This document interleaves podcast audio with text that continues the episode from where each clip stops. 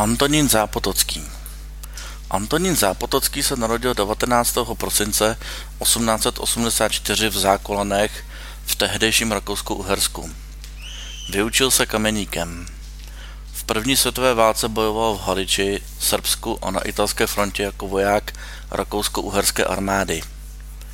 Roku 1939 se pokusil emigrovat do Sovětského svazu a byl zatčen.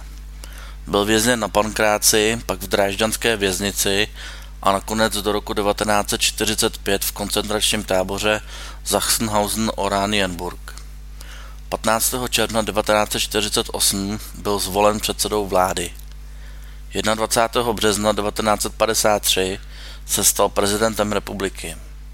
Spolu rozhodoval o zatčených internacích, podílel se na přípravě vykonstruovaných procesů. 13. listopadu 1957 zemřel na infarkt.